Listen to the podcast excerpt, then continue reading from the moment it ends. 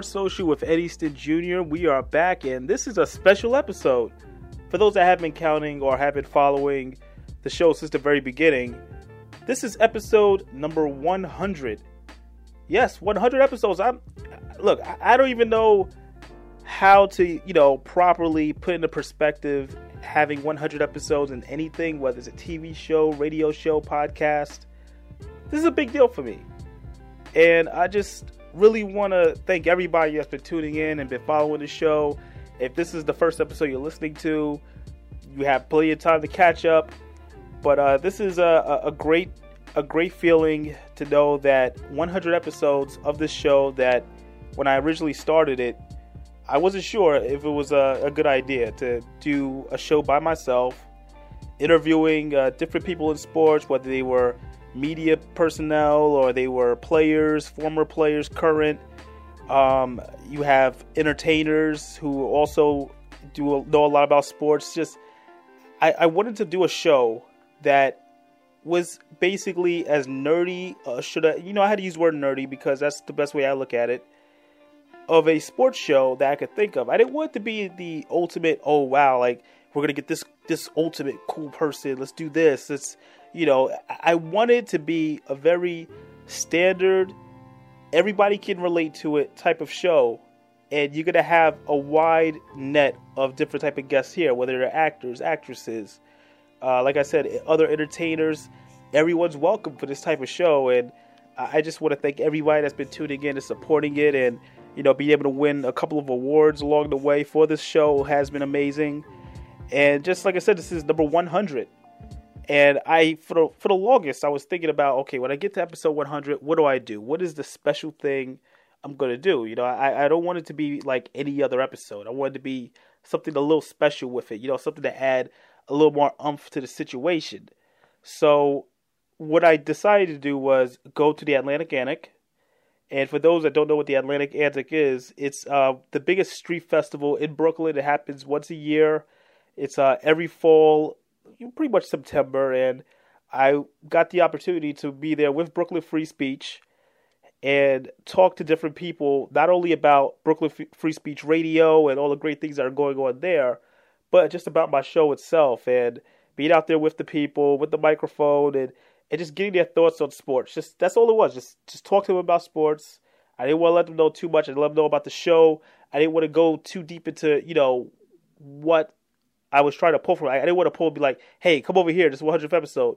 I just wanted people to give their genuine opinion on sports, and I got a couple of people to talk, and you you'll be surprised with some of the stuff that they uh, came up with. Uh, especially, we had this one uh, this this one young man who, uh, and I say young, and I'm being very sarcastic. He's an older gentleman, I should say. He decided that he wanted to talk about cycling because that's something that I haven't spoken about on the show. And every time I, I, do one of these episodes, at the end, I always say, "Hit me up if you have any ideas of a, a show topic or something I may not have, you know, discussed." That's how we've got episodes like with soccer, um, with hockey. We're gonna do more hockey episodes as well.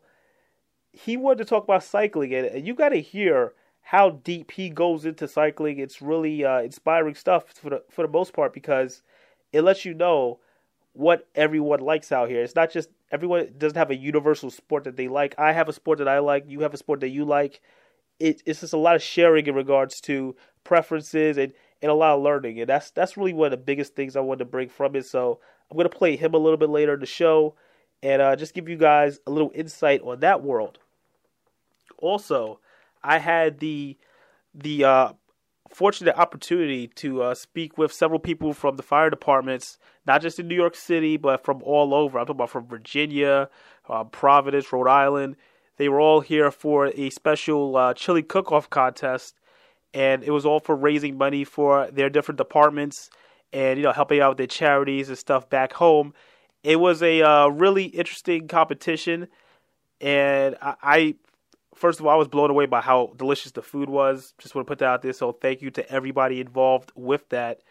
And also, I got to speak with Station 19 star. That's the show on uh, ABC, uh, spinoff from Grey's Anatomy.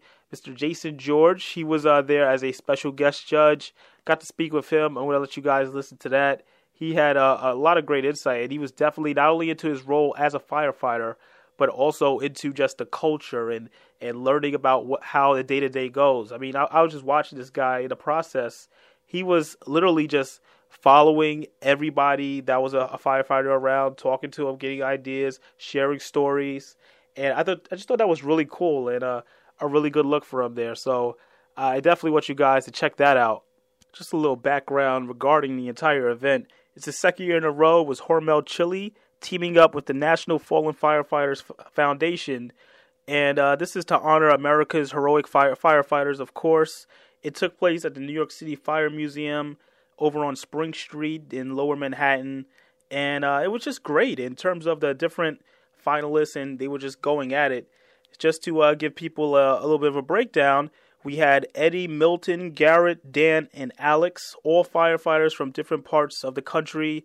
We have from Dallas, Texas, from Virginia, from Minnesota, from Rhode Island, and from Florida, all coming to New York for this national competition. It was really a lot of fun, and it was all for a great cause. So definitely stay tuned for that.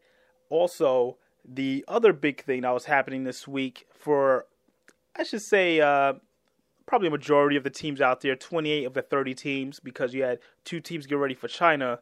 NBA Media Day kicked off on Monday, and a lot of different sounds from that. Just, uh, you know, obviously the, the whole Enes Kanter thing. I'm gonna I'm not to play it, but I am to just give you the breakdown basically because he said, you know, when he thinks of the playoffs, it makes his nipples hard.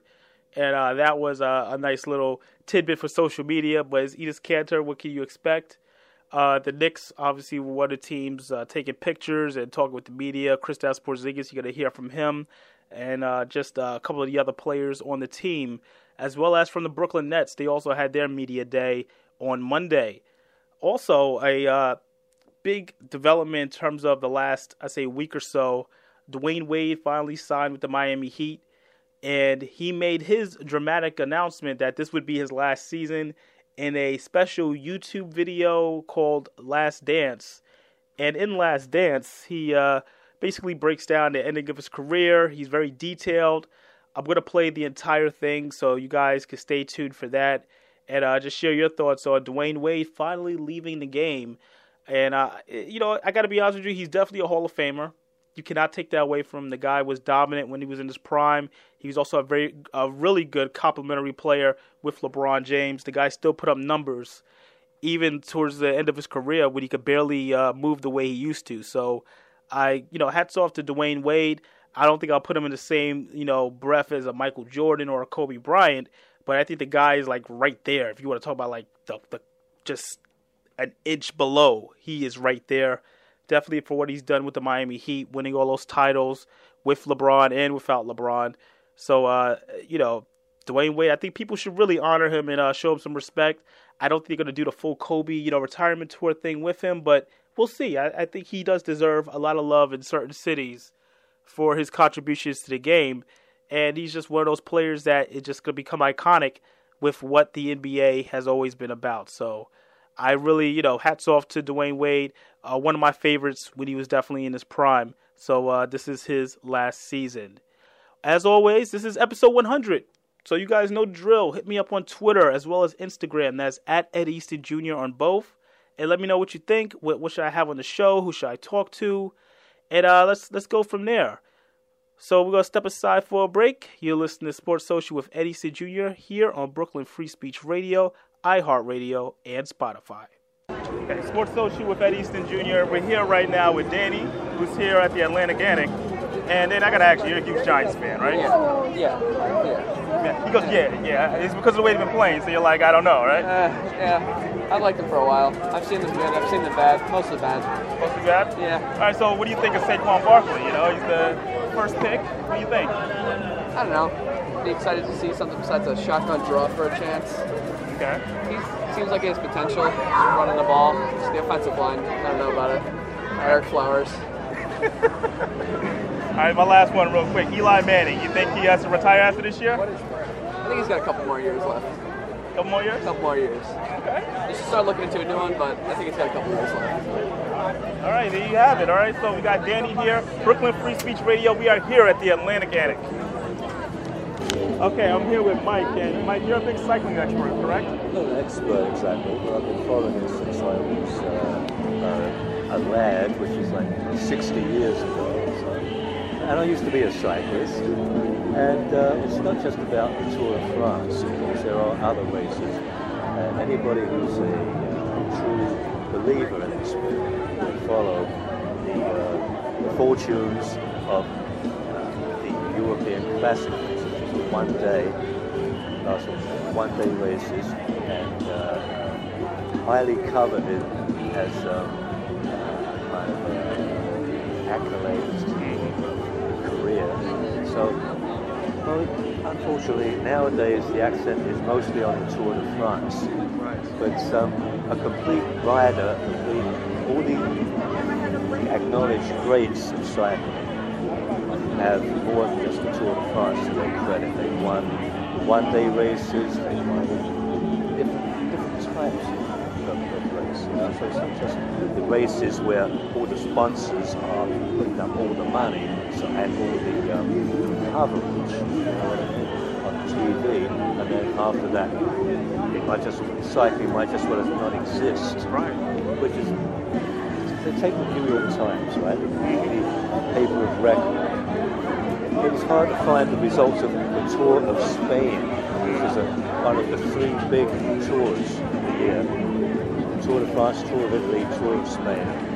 You could, they, they covered it for two days to get the result, and then you couldn't find it anywhere in the paper. So, like I'm saying, it's, um, it's all kind of comes and goes. People are not really kind of aware that this actually exists anymore. Tour of Spain must have only been two days long. That's all you know what I'm saying? All the coverage it gets. Anyway, that's that's my the extent of my expertise. So Let me give, me give, for letting me give one quick question, one Yeah. quick question. So you said, obviously, you gave all your description about cycling and the importance. Lance Armstrong, do you consider him still a champion after all the controversy? Really quick. Well, only because everybody else was doing the same thing, but his drug thing was so was so much better organized. It had all the money that the US could put behind it, and it was completely, completely uh, wrong. It was wrong. It's intrinsically wrong, morally wrong, and it doesn't do the sport any good. Because if you can't if you can't afford the drugs, then you might just as well not bother competing. That was the kind of attitude that prevailed in the Lance Armstrong. You know, so Lance Armstrong deserves this, the, all the disgrace he got. I, Okay. I appreciate. Thank you, man. All right. So, what are you, what are your thoughts on uh, listening to a little bit of my show on Brooklyn Free Speech Radio? Oh, it's fun. You got a good personality to it. What's it? I only got like the first like two minutes. well, that's like, like- a teaser, so you get the rest of it. You just go home, log on to SoundCloud. I was intrigued. I wanted more. That's all I needed. I, Yeah. need, I needed for you to be intrigued. So I appreciate it. Price is right. Price is right. Thank you very much. Cool. What's it? Can I say the Yankees suck and they're not going to lose, but they're going to lose the wild card game to the A's? Hey, you know what? I like the all good. Yankees. I like the Yankees and all, but they're going to lose the wild card game. I got a question for you. Yes. Do you think it's Aaron Boone's fault? Partly, only because he has to get that uh, that bullpen situated. And Girardi was a great bullpen man. He was promising great he bullpen overmanaged the bullpen. That's why they got rid of him. Yeah, you got a guy who doesn't manage it as well, and you see the difference between last year and this year. Yeah. So you kind of get, you got to pick your poison. What's I was glad to see Girardi go first. Yeah. Yeah. We're making we're making podcasts. iHeartRadio now combines your favorite radio stations, plus your on demand music collection, all in one app. iHeartRadio All Access now allows you to take your music collection offline to listen anywhere without a connection or using data. From the My Music pivot, tap on a playlist you want to take offline. Toggle to offline. Indicators will fill in seconds, showing when your tracks and playlists are available offline. Radio plus unlimited music all in one app.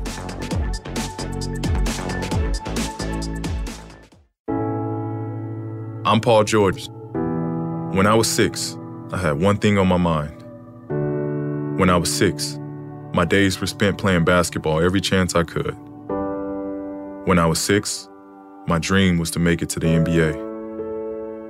When I was six, my mom had a stroke. So I want you to learn the signs of a stroke fast. F A S T. F, face drooping. A, arm weakness. S, speech difficulty. T, time to call 911. Because the sooner they get to the hospital, the sooner they'll get treatment.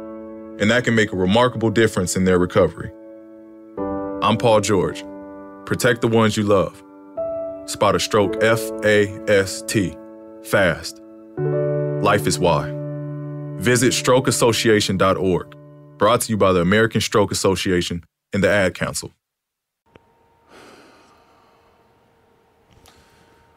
When you first come in the league, the vets tell you, they say, young fella, it's gonna go by fast. You think at that time, I'm just getting started. As I, as I stand here today, September 16th, roughly 1.15 p.m., I'm here to tell you, it goes by fast. It's been a tough summer. This has been a summer for me that not a lot of athletes want to see this time come. Where you have to decide if you want to continue to play the game that you love, continue to play the game that you played for, for me, 31 years, since I was five. Or if you want to walk away, if you want to do something else, if you want to clear the path and let the next generation come. And it's a lot of emotions that go with that.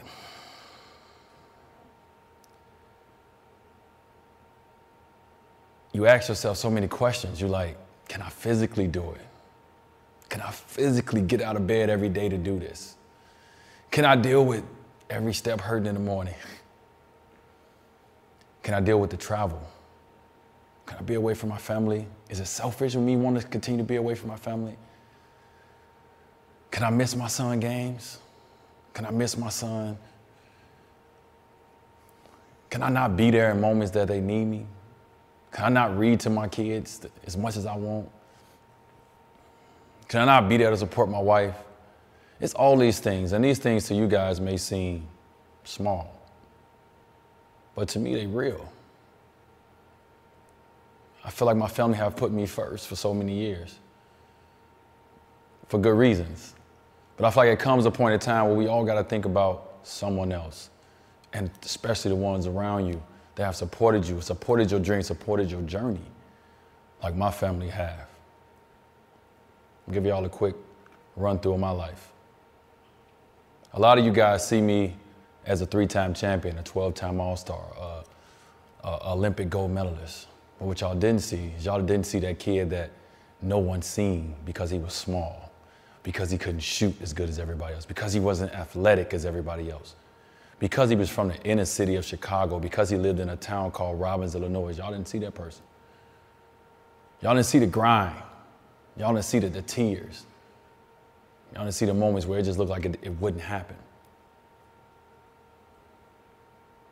So everybody have these ideas of who I supposed to be and what I supposed to be and how I supposed to be it.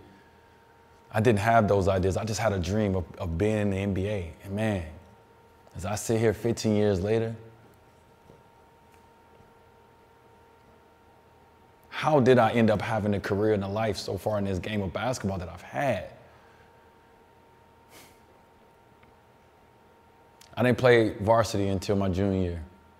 I wasn't good enough to play because I didn't play. I had three scholarship offers to go to school. Three and a half. I had a partial one to another school. I had to sit out my first year when I went to college. I couldn't play. I got drafted fifth in the NBA draft in 2003, but it wasn't about me. But I worked. I believed. I believed that if I put the work in, if I laid it all out there, if I gave everything to this game, I can walk away from this game with my head up high. And people along the way, along this journey, told me, young fella, you can't keep playing that way. You can't keep playing that way. You're not going to last long. And maybe they right. Maybe they was right. Maybe if I would have became more of a jump shooter, if I became more of this, I wouldn't be sitting here at 36 years old asking myself, do I want to walk away from this game? But that's not me. You guys know me. When I'm into something, when I believe in something, I go 110% into it. And that's what I did. So I gave my body up. I gave my my county up. I gave my money up. I gave everything up to to to get to that dream, that goal that I always wanted to get to. And that's the feeling of being a champion. That's the feeling of being a part of something that's bigger than you. I've always wanted that from where, where I grew up in the inner city of Chicago. I always wanted to be a part of something that was bigger than me. And this game has been that. It's been bigger than me. It's been bigger than how many points I can score. It's been bigger than how many times I hear my name in the starting lineup. It's been bigger than, it's been bigger than. So as I stand in front of this camera today, as I talk with nobody in this room, I'm talking to you guys, I'm talking to my fans, and I want to say, along the journey the people that supported me before the world knew me, thank you. The ones that push me when I'm down, the ones that tell me I can keep doing it. My family, my wife, my mom, my sister, my so forth and so on. Thank you. But I also want to thank my fans along this journey. The ones that got a chance to know me, the ones that's tried to get a chance to know me. Thank you guys for the love, man. Like Wade County. I have a county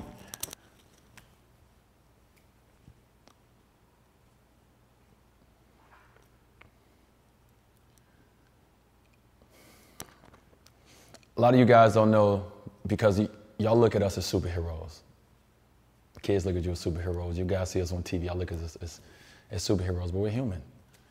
I lost somebody very important in my life. And when I lost, when I lost Hank, I lost a part of me. You know, I, I lost a part of the joy in the game of basketball. From a kid, we always play to make people proud. Want your mom proud. You want your dad proud. You know, at one point I wanted my older brother proud. When Hank came in my life, I wanted Hank to be proud of me. Part of this journey. And with him not being there last year, that was it. I lost something from this game. And me getting traded back to Miami, it helped but it wasn't enough. Dang. so this decision is bigger than the game of basketball. This decision don't have nothing to do with the talent that I have in my body. Yeah, I'm not as quick as I used to be. Yeah, I don't jump as high as I used to. And boy, I used to get up. Yeah, I don't. Yeah, I don't. Yeah, I don't. But it's things in this game that I have that I can write a book on, that I can still do and I can still accomplish with an organization, with a team, with the right individual, with the right coach in the right situation. But it's a lot of things you guys don't know that we deal with. And I have dealt with this summer to make this decision. And this is the hardest decision that I've ever had to make. But it's one of the best decisions that I've had to make as well. To be in this position, to be in this position that I'm in, to have the career that I've had, I can't do nothing but smile on it. I can't do nothing but just enjoy it like I've had. So this decision is not easy. It's not. And I've asked myself why and why not and what and what not and all these things. And I've heard everything from my family to my fans around the world of what I should and shouldn't do. But I've always did things my way. Whether they've been good or whether they've been bad, I got here because I've done things the way that I feel is right for me and that was right for my family. And what I feel is right, I feel is right to ask you guys to join me for one last dance, for one last season. This is it. I've given this game everything that I have and I'm happy about that. And I'm going to give it for one last season, everything else I have left. And when I walk away, I'm still going to love it. I'm still going to want to play it. I'm still going to miss the playoff moments. I'm still going to miss the crowd cheering my name. I'm still going to miss 20,000 booing for me. I said booing for me because that's what they're doing. But I ask y'all, let's enjoy it. Let's have some joy through this last season. Let's push this young team over the hump. And let's write our own story to the end of this career together. Together. Season 1 6. Internally, we call it Sweet 16. It's coming to an arena real soon. Feeling good. Uh, leg is getting stronger. Feeling really, really good. Doing some stuff on the court already, shooting, uh, live running, so making progress every day. And um, timetable, there's no timetable yet. You know, we're, we're moving forward, we're progressing every day, and, and um, whenever I'm, I'm ready, I'm going to be back. I'm running. I'm running. Um, it, it's a progression. You know, I'm not sprinting yet, but but I'm I'm, I'm doing some running and uh, and uh, as I said, I mean every day is a little bit little bit of progress, something new. So uh, I'm, I'm, I feel good with where I am right now. It's good that I have a good team around me, good people around me that are holding me back when I need to be held back, and and um, and telling me to be patient when I need to be more patient. So um, it's been it's been a long process. Already been seven and a half months. Um, so obviously, you know, I'm, I'm, I'm, I'm getting itchy, and I want to I want to be back on the court as soon as possible. But but uh, it won't happen until I am 110 percent and, and and I'm medically cleared. So. Chris, I know that you only spent a couple days with Coach Fizdale, but based on your time with him at home, did you get the impression that he's the kind of coach that can push you to where you want to be offensively and defensively? I believe so. I believe so. I believe that he's he's that type of person that uh, wants to, you know, get the maximum out of each, you know, player around him. So um, I think me and him, we, we could work together really well with him being able to, you know, ask those things of me and, and me, you know, keep pushing and, and try to achieve those things, which are also my goals. So I think we're on the same page there. You've probably seen some highlights of Kevin Knox You've now probably seen him in person play a little bit. What's your impressions of him, and how are you guys getting along? And what do you envision as a tandem at some point this season? Yeah, he had some he had some really good highlights in the summer league. Uh, I watched a little bit of summer league, and um, I haven't really seen him in person yet, uh, working out or, or, basketball wise. I've just seen some conditioning stuff. So, um, but I'm looking forward to you know getting to know him more and and, and seeing you know uh, how he plays and how he thinks and and so on. With so many new players and, and a lot of youth, how will you go through this progress of your rehab? Will you be with the team a lot, travel? What's sort of the process and the plan right now for you? That's that's something we still have to figure out. Uh, we're still scheduling all that stuff, but as I said, I want to be around the guys as much as possible, be be with the team as much as possible. So that's something uh, we have to we have to plan. I mean, I can't wait to get in front of the fans. Uh, I know it gets pretty crazy in there, so I'm really looking forward to finally uh, stepping on the Madison Square Garden and be able to play in front of the fans. I mean, it's going to be a great experience. I mean, I'm up to the challenge. I mean, I know it's a hard place to play in, but I mean, uh, that's why I kind of been raised at. I mean, I work really hard to be where I'm at now, so I'm definitely uh, ready to embrace that challenge me and Coach Fizz talk a lot. I mean, uh, one of the things he tells me, he wants me to uh, play freely. I mean, he he's not going to put no position on me. Uh, he kind of wants everyone to play positionless basketball. I mean, he's not going to put nobody in the box. So, I mean, he just kind of gets that message to everyone on the team, just to go out and do what you do best. Personal goal is to win. I mean, that's kind of the only thing that's been on my mind this whole summer. It's going to be on my mind throughout the whole season, uh, just to get better as a player, uh, get better as a team, uh, get to learn each, everyone on the team, and and my ultimate goal right now is to win and get as many wins as possible. Know, I just feel like we had one of the better summers out of any, any NBA team uh, this year, this uh, this uh, upcoming season. I mean, with the work we put in this summer, uh, we got uh, everyone in great shape. I mean, the energy we have in the locker room, on the court. I mean, it's just fun to be around, and I feel like that we have a kind of a bond, a chemistry that's going to help us on the court. I mean, we've been together all summer, uh, like 14 guys, been in the gym playing pickup every day, so. I just feel like the energy we have right now is, is going to uh, go on towards the season, and we're going to have a great year together. You, know, you felt like you were better than a lot of the guys you were drafted, that were drafted ahead of you. Uh, I tell you that, your reaction to that was what? I mean, just, I mean, those guys, they deserve what they got. Uh, they, they worked just as hard as me. I mean, they apparently they did something to get them where they are, but I mean, I just feel like uh, play the game the right way and uh, done it in college. We we win games, and I don't understand why you don't want winners. But at the same time, I'm happy where I'm at, and I'm glad that I'm a Brooklyn Net.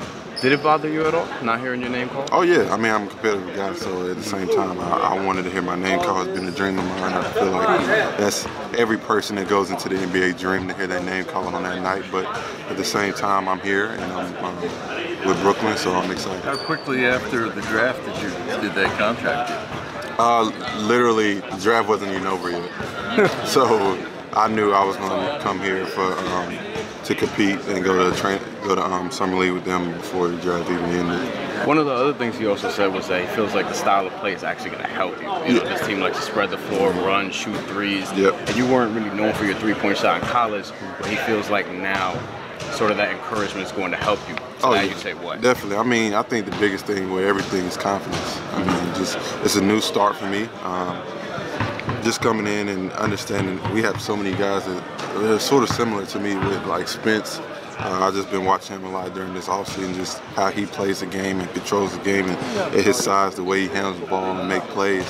Uh, it's a lot of, and they encourage you to shoot here. I mean, if you don't shoot it, you get yelled at basically. So Right. uh, it's, it's, it's been a definitely big change for me, but it's been it's been fun also. You're also kind of like a point forward. So how much do you feel like that's going to help you also with spacing and things of that nature? Uh, big time. I mean, it's just we have so many interchangeable spots on the floor, and with especially at Carolina when I had to know one through four, uh, it's going to help me out here understanding that I can do that as far as not just knowing one position, I can know multiple positions. How much do you feel like sort of that big game experience in North Carolina, you know, having those big games every Yeah. night is going to help you here Yeah, at the playing in a level? football stadium changes Yeah. everything. Uh, Yeah. uh, that it's hard. To, it's hard to top that. It really is. I mean, I know it's college and this is a whole different level, but with that magnitude going back to back, it's it's it's, it's huge. Yeah. You already had a taste of the Barclays Center too. Oh yeah. ACC tournament. yeah, I play well in the Barclays, so I guess like they they took account for that. Uh, You shot 22% from 3 Mhm. in your last year at North Carolina, and then shot 42% in Uh-huh. the in the, in the summer league. What Yeah. happened? Uh, like you said, I mean, I guess it's just confidence and knowing that I'm able to shoot the ball. I know I can, but uh, we they encourage you to shoot here, and uh, I guess when you got the freedom to go ahead and shoot it, you, you got more confidence to just let Did it they- go. Did they work with you on your shot? No, they didn't. I mean, we, just, we literally had like four days of practice. They even told me they're like, "Well, we didn't expect you to come shoot 42%, but uh, good." so it was uh, it was a good good little tournament for me. and it helps. It helps prepare for 82 games. How close do you feel you were able to get back to your form when you came back from the injury? I know it took a little while to get your legs under you, but by the end of the season, how close to your form do you think you were? Uh, it's hard to tell, you know, because my I would say my role completely changed. So getting back to where I was at, it, it, it, it was different. So um, I think as far as how I felt, speaking on that part, I felt great. You know, um, still felt like I could I could be stronger in any, any given time. So uh, that's what I want to focus on. And in terms of, uh, I mean, in terms of team defense, do you expect? Um, obviously, you guys aren't really starting, but I mean, is the de- team defense going to have to get better because each guy is develop sure. individually, For or is it more a matter of tweaking scheme? That scheme, um, and then it's hard, man. It's I think it's uh, one of the hardest, you know, hardest thing people people don't really understand is, is defense in this league. You got better offense over better defense any day when, that, when the ball goes in. So um, just trying to be at the, in the right place at the right time, um, perfecting a little, you know, every possession is what we what I want to preach. Um, and I think it's been on the string defensively. What's been your impression of the scrimmages you guys have had over the summer, last couple of weeks, and just the talent? Like I said, I, I think we got you know great guys that we've added. You know, guys got better this summer. Um, so I, and stuff were, were very competitive.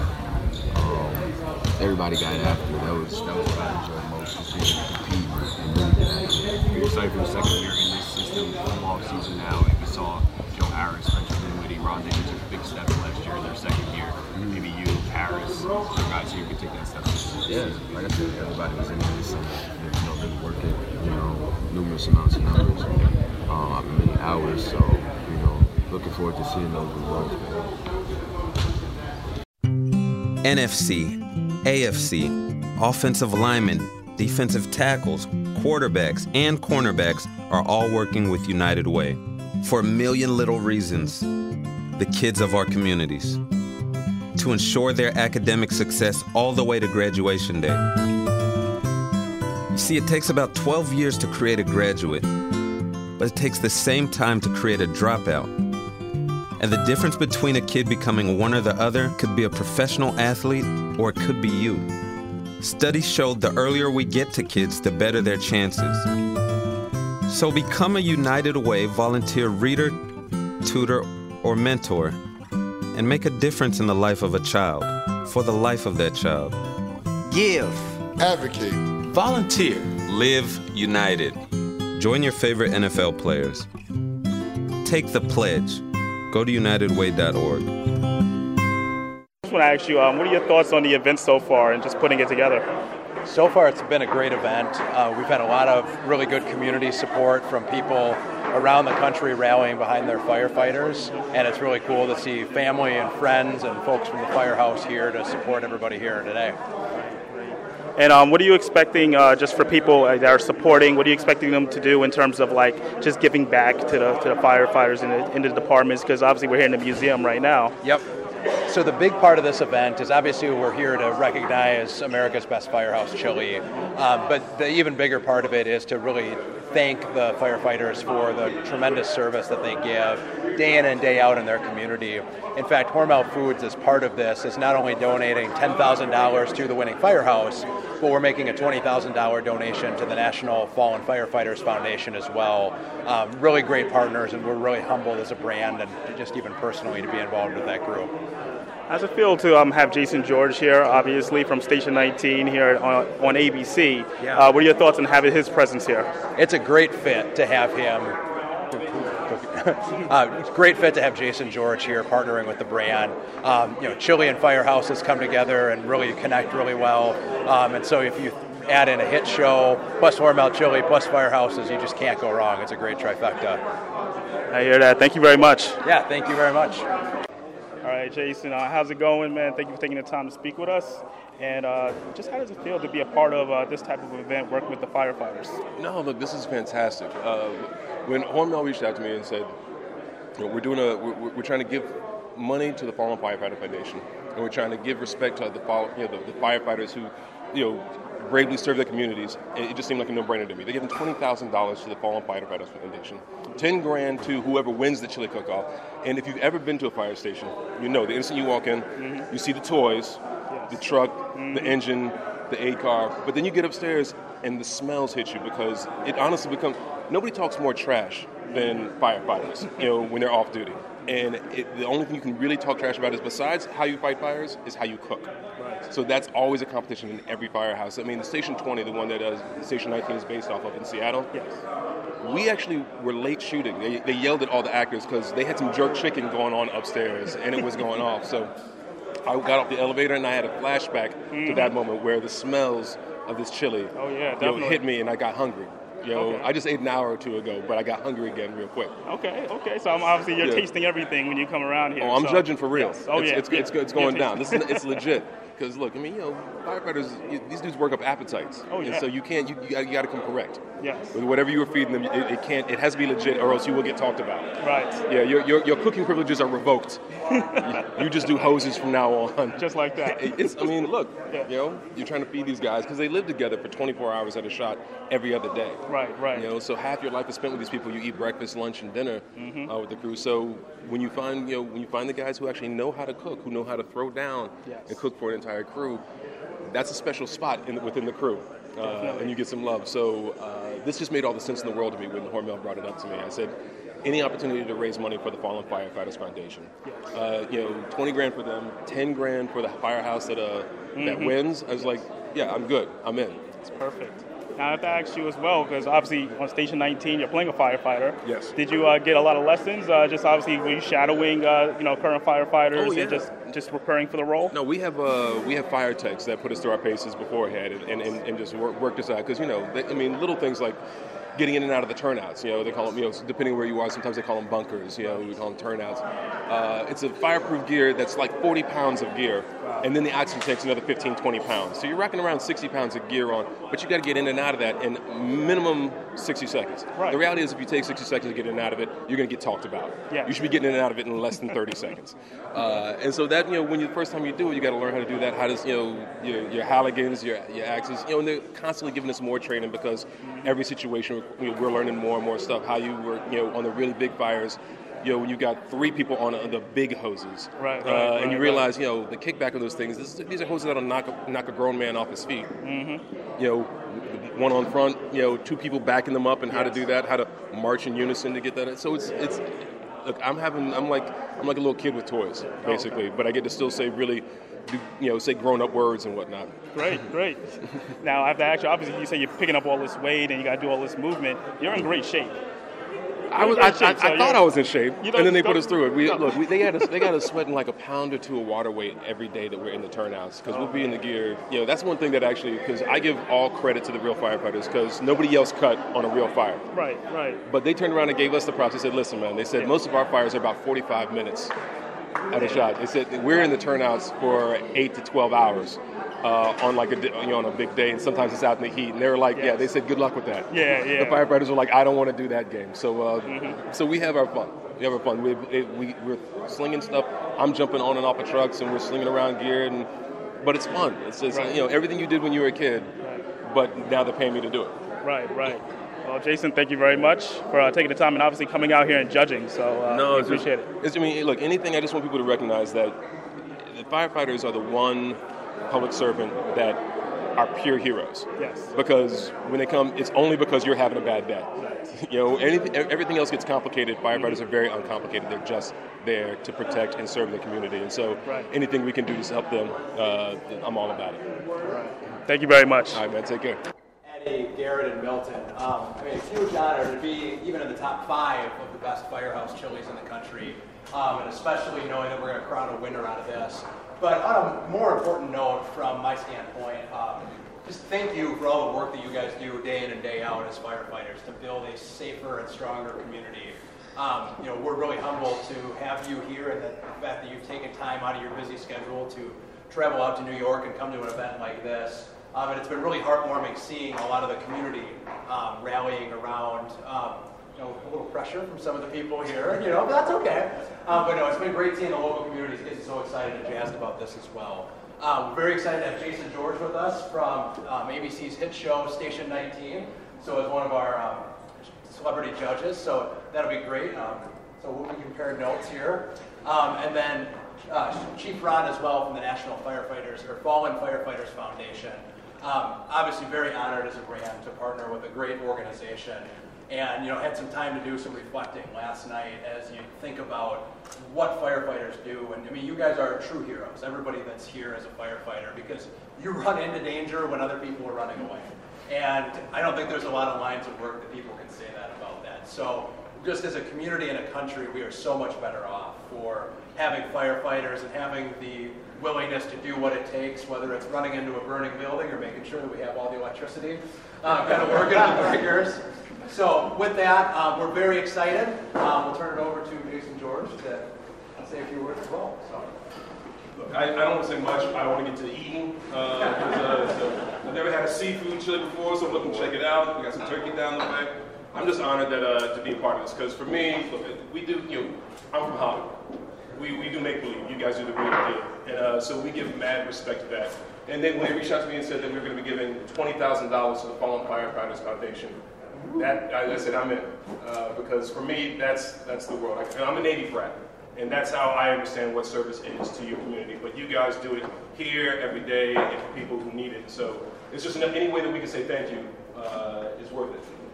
And I also know one thing we've learned from all the firefighters that we work with on our show is uh, y'all are brutally honest with each other. the Providence fellas over here know the real deal. It's come out from every single one of the contestants that uh, you know when they uh, use their uh, when they use their crews as guinea pigs, uh, they get told the real deal. So uh, I think we're going to try and do our best to bring the real deal. And, uh, so I just want to thank Hormel for bringing me out uh, to be a part of this because eating some good food, meeting some good people, and hearing some great stories about you know the, the you know America's bravest. You know, it's, uh, it's a beautiful thing. Thank you guys for being here.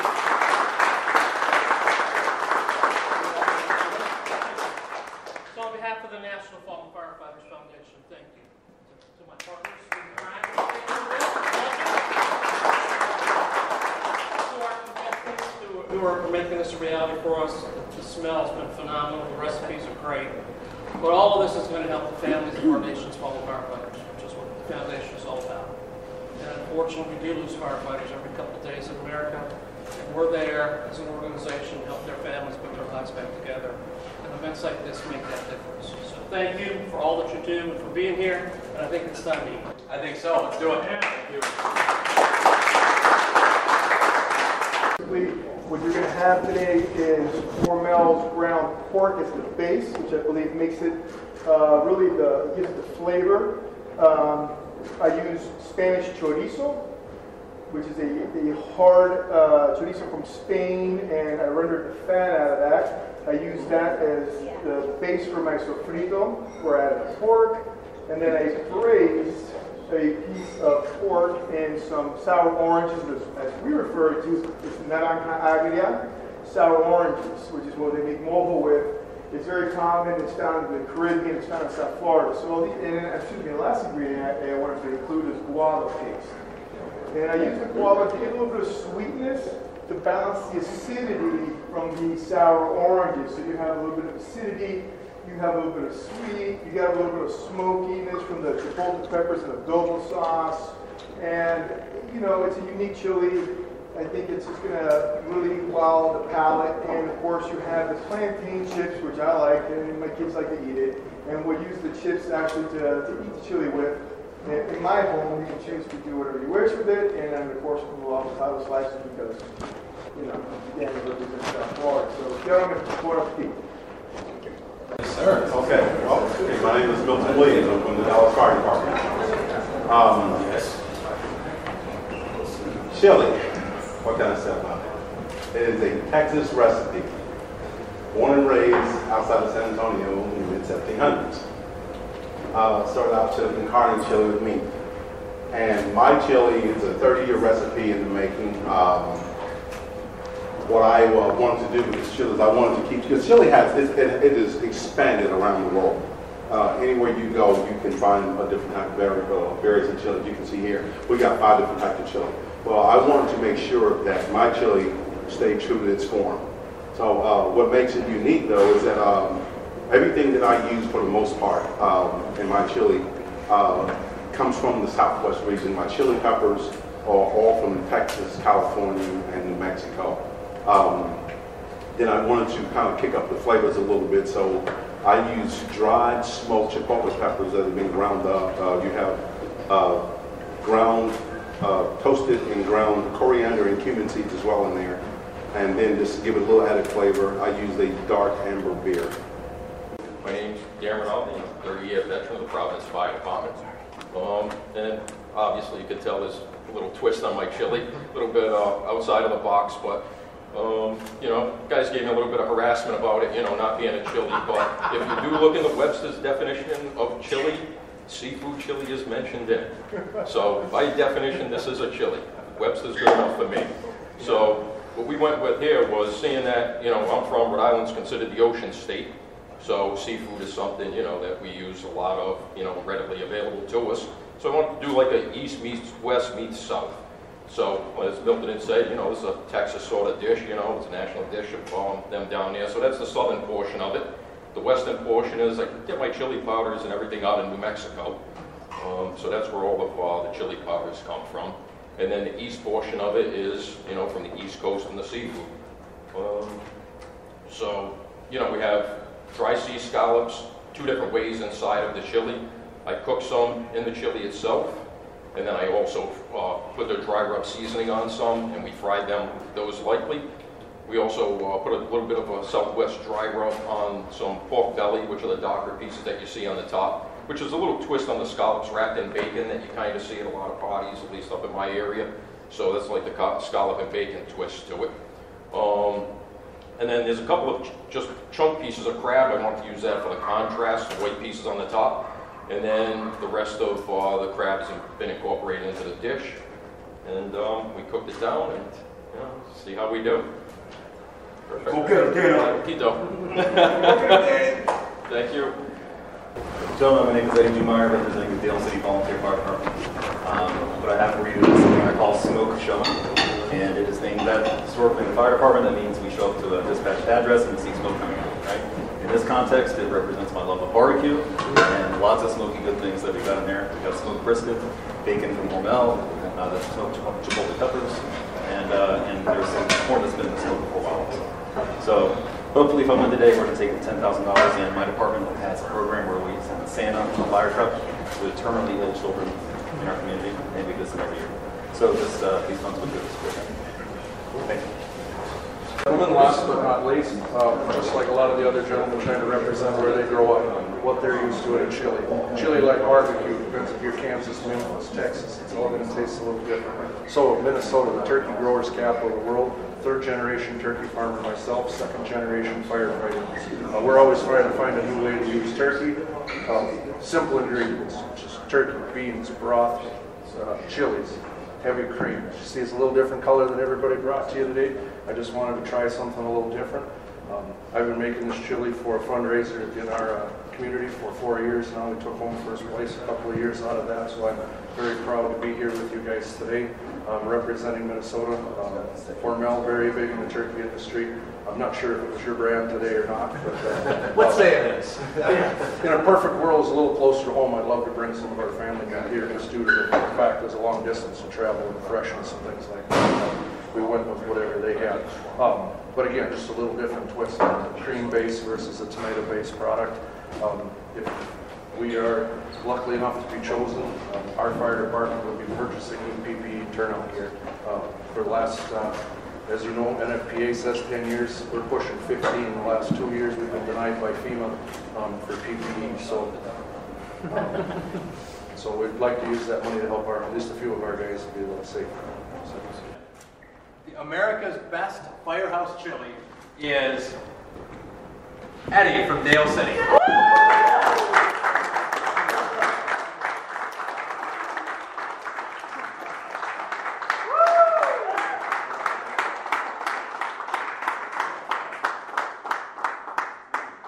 And one last thing while everybody's coming together, we'll let them come up, and we got one last surprise.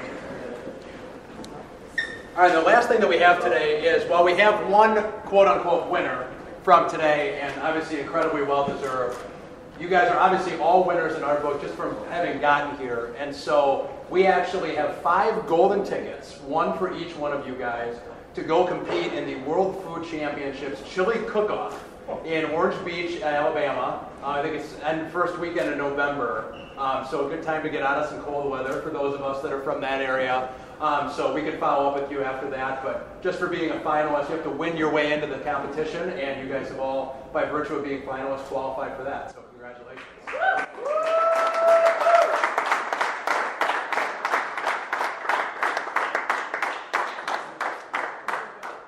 Okay, I'm here with Eddie from Virginia, and congratulations, uh, you are the winner today. How's it feel? Oh, it feels so awesome. I'm so proud. Thank you. So proud. Uh, is this your first competition? Um, I've competed in really, really small events, you know, around town and stuff, but, but never anything this, this large on this scale. So Is there any uh, shout outs you want to give to anybody, obviously, after the big win? I'd love to give a shout out, shout out to my uh, crew back at Station 13 in Dale City and uh, to my family. Thanks. Thank you. I want to thank everybody from the uh, National Firefighter Chili Cook-Off, uh, Mr. Jason Baskin, the senior brand manager of Hormel Chili, for taking the time to speak with me, as well as Jason George, the uh, guest judge and star of ABC's Station 19, for uh, just chopping it up with me and sharing their thoughts on the event, as well as uh, everybody from the Atlantic Antic that I got the opportunity to speak with. It was a great event, and um, I just, like I said, it's the 100th episode. I want to find more events, more things that people are interested in regarding sports or just competition in general. I'm all for it, so be on the lookout for that. We have uh, plenty more episodes to go. This is number 100, but we are far, far, far from over. And I'm just thankful once again for you guys for tuning in. At Eddie C. Jr. on Twitter and Instagram, as always. Until next time, everyone take care. This has been Sports Social with Eddie C. Jr. here on Brooklyn Free Speech Radio, iHeartRadio, and Spotify.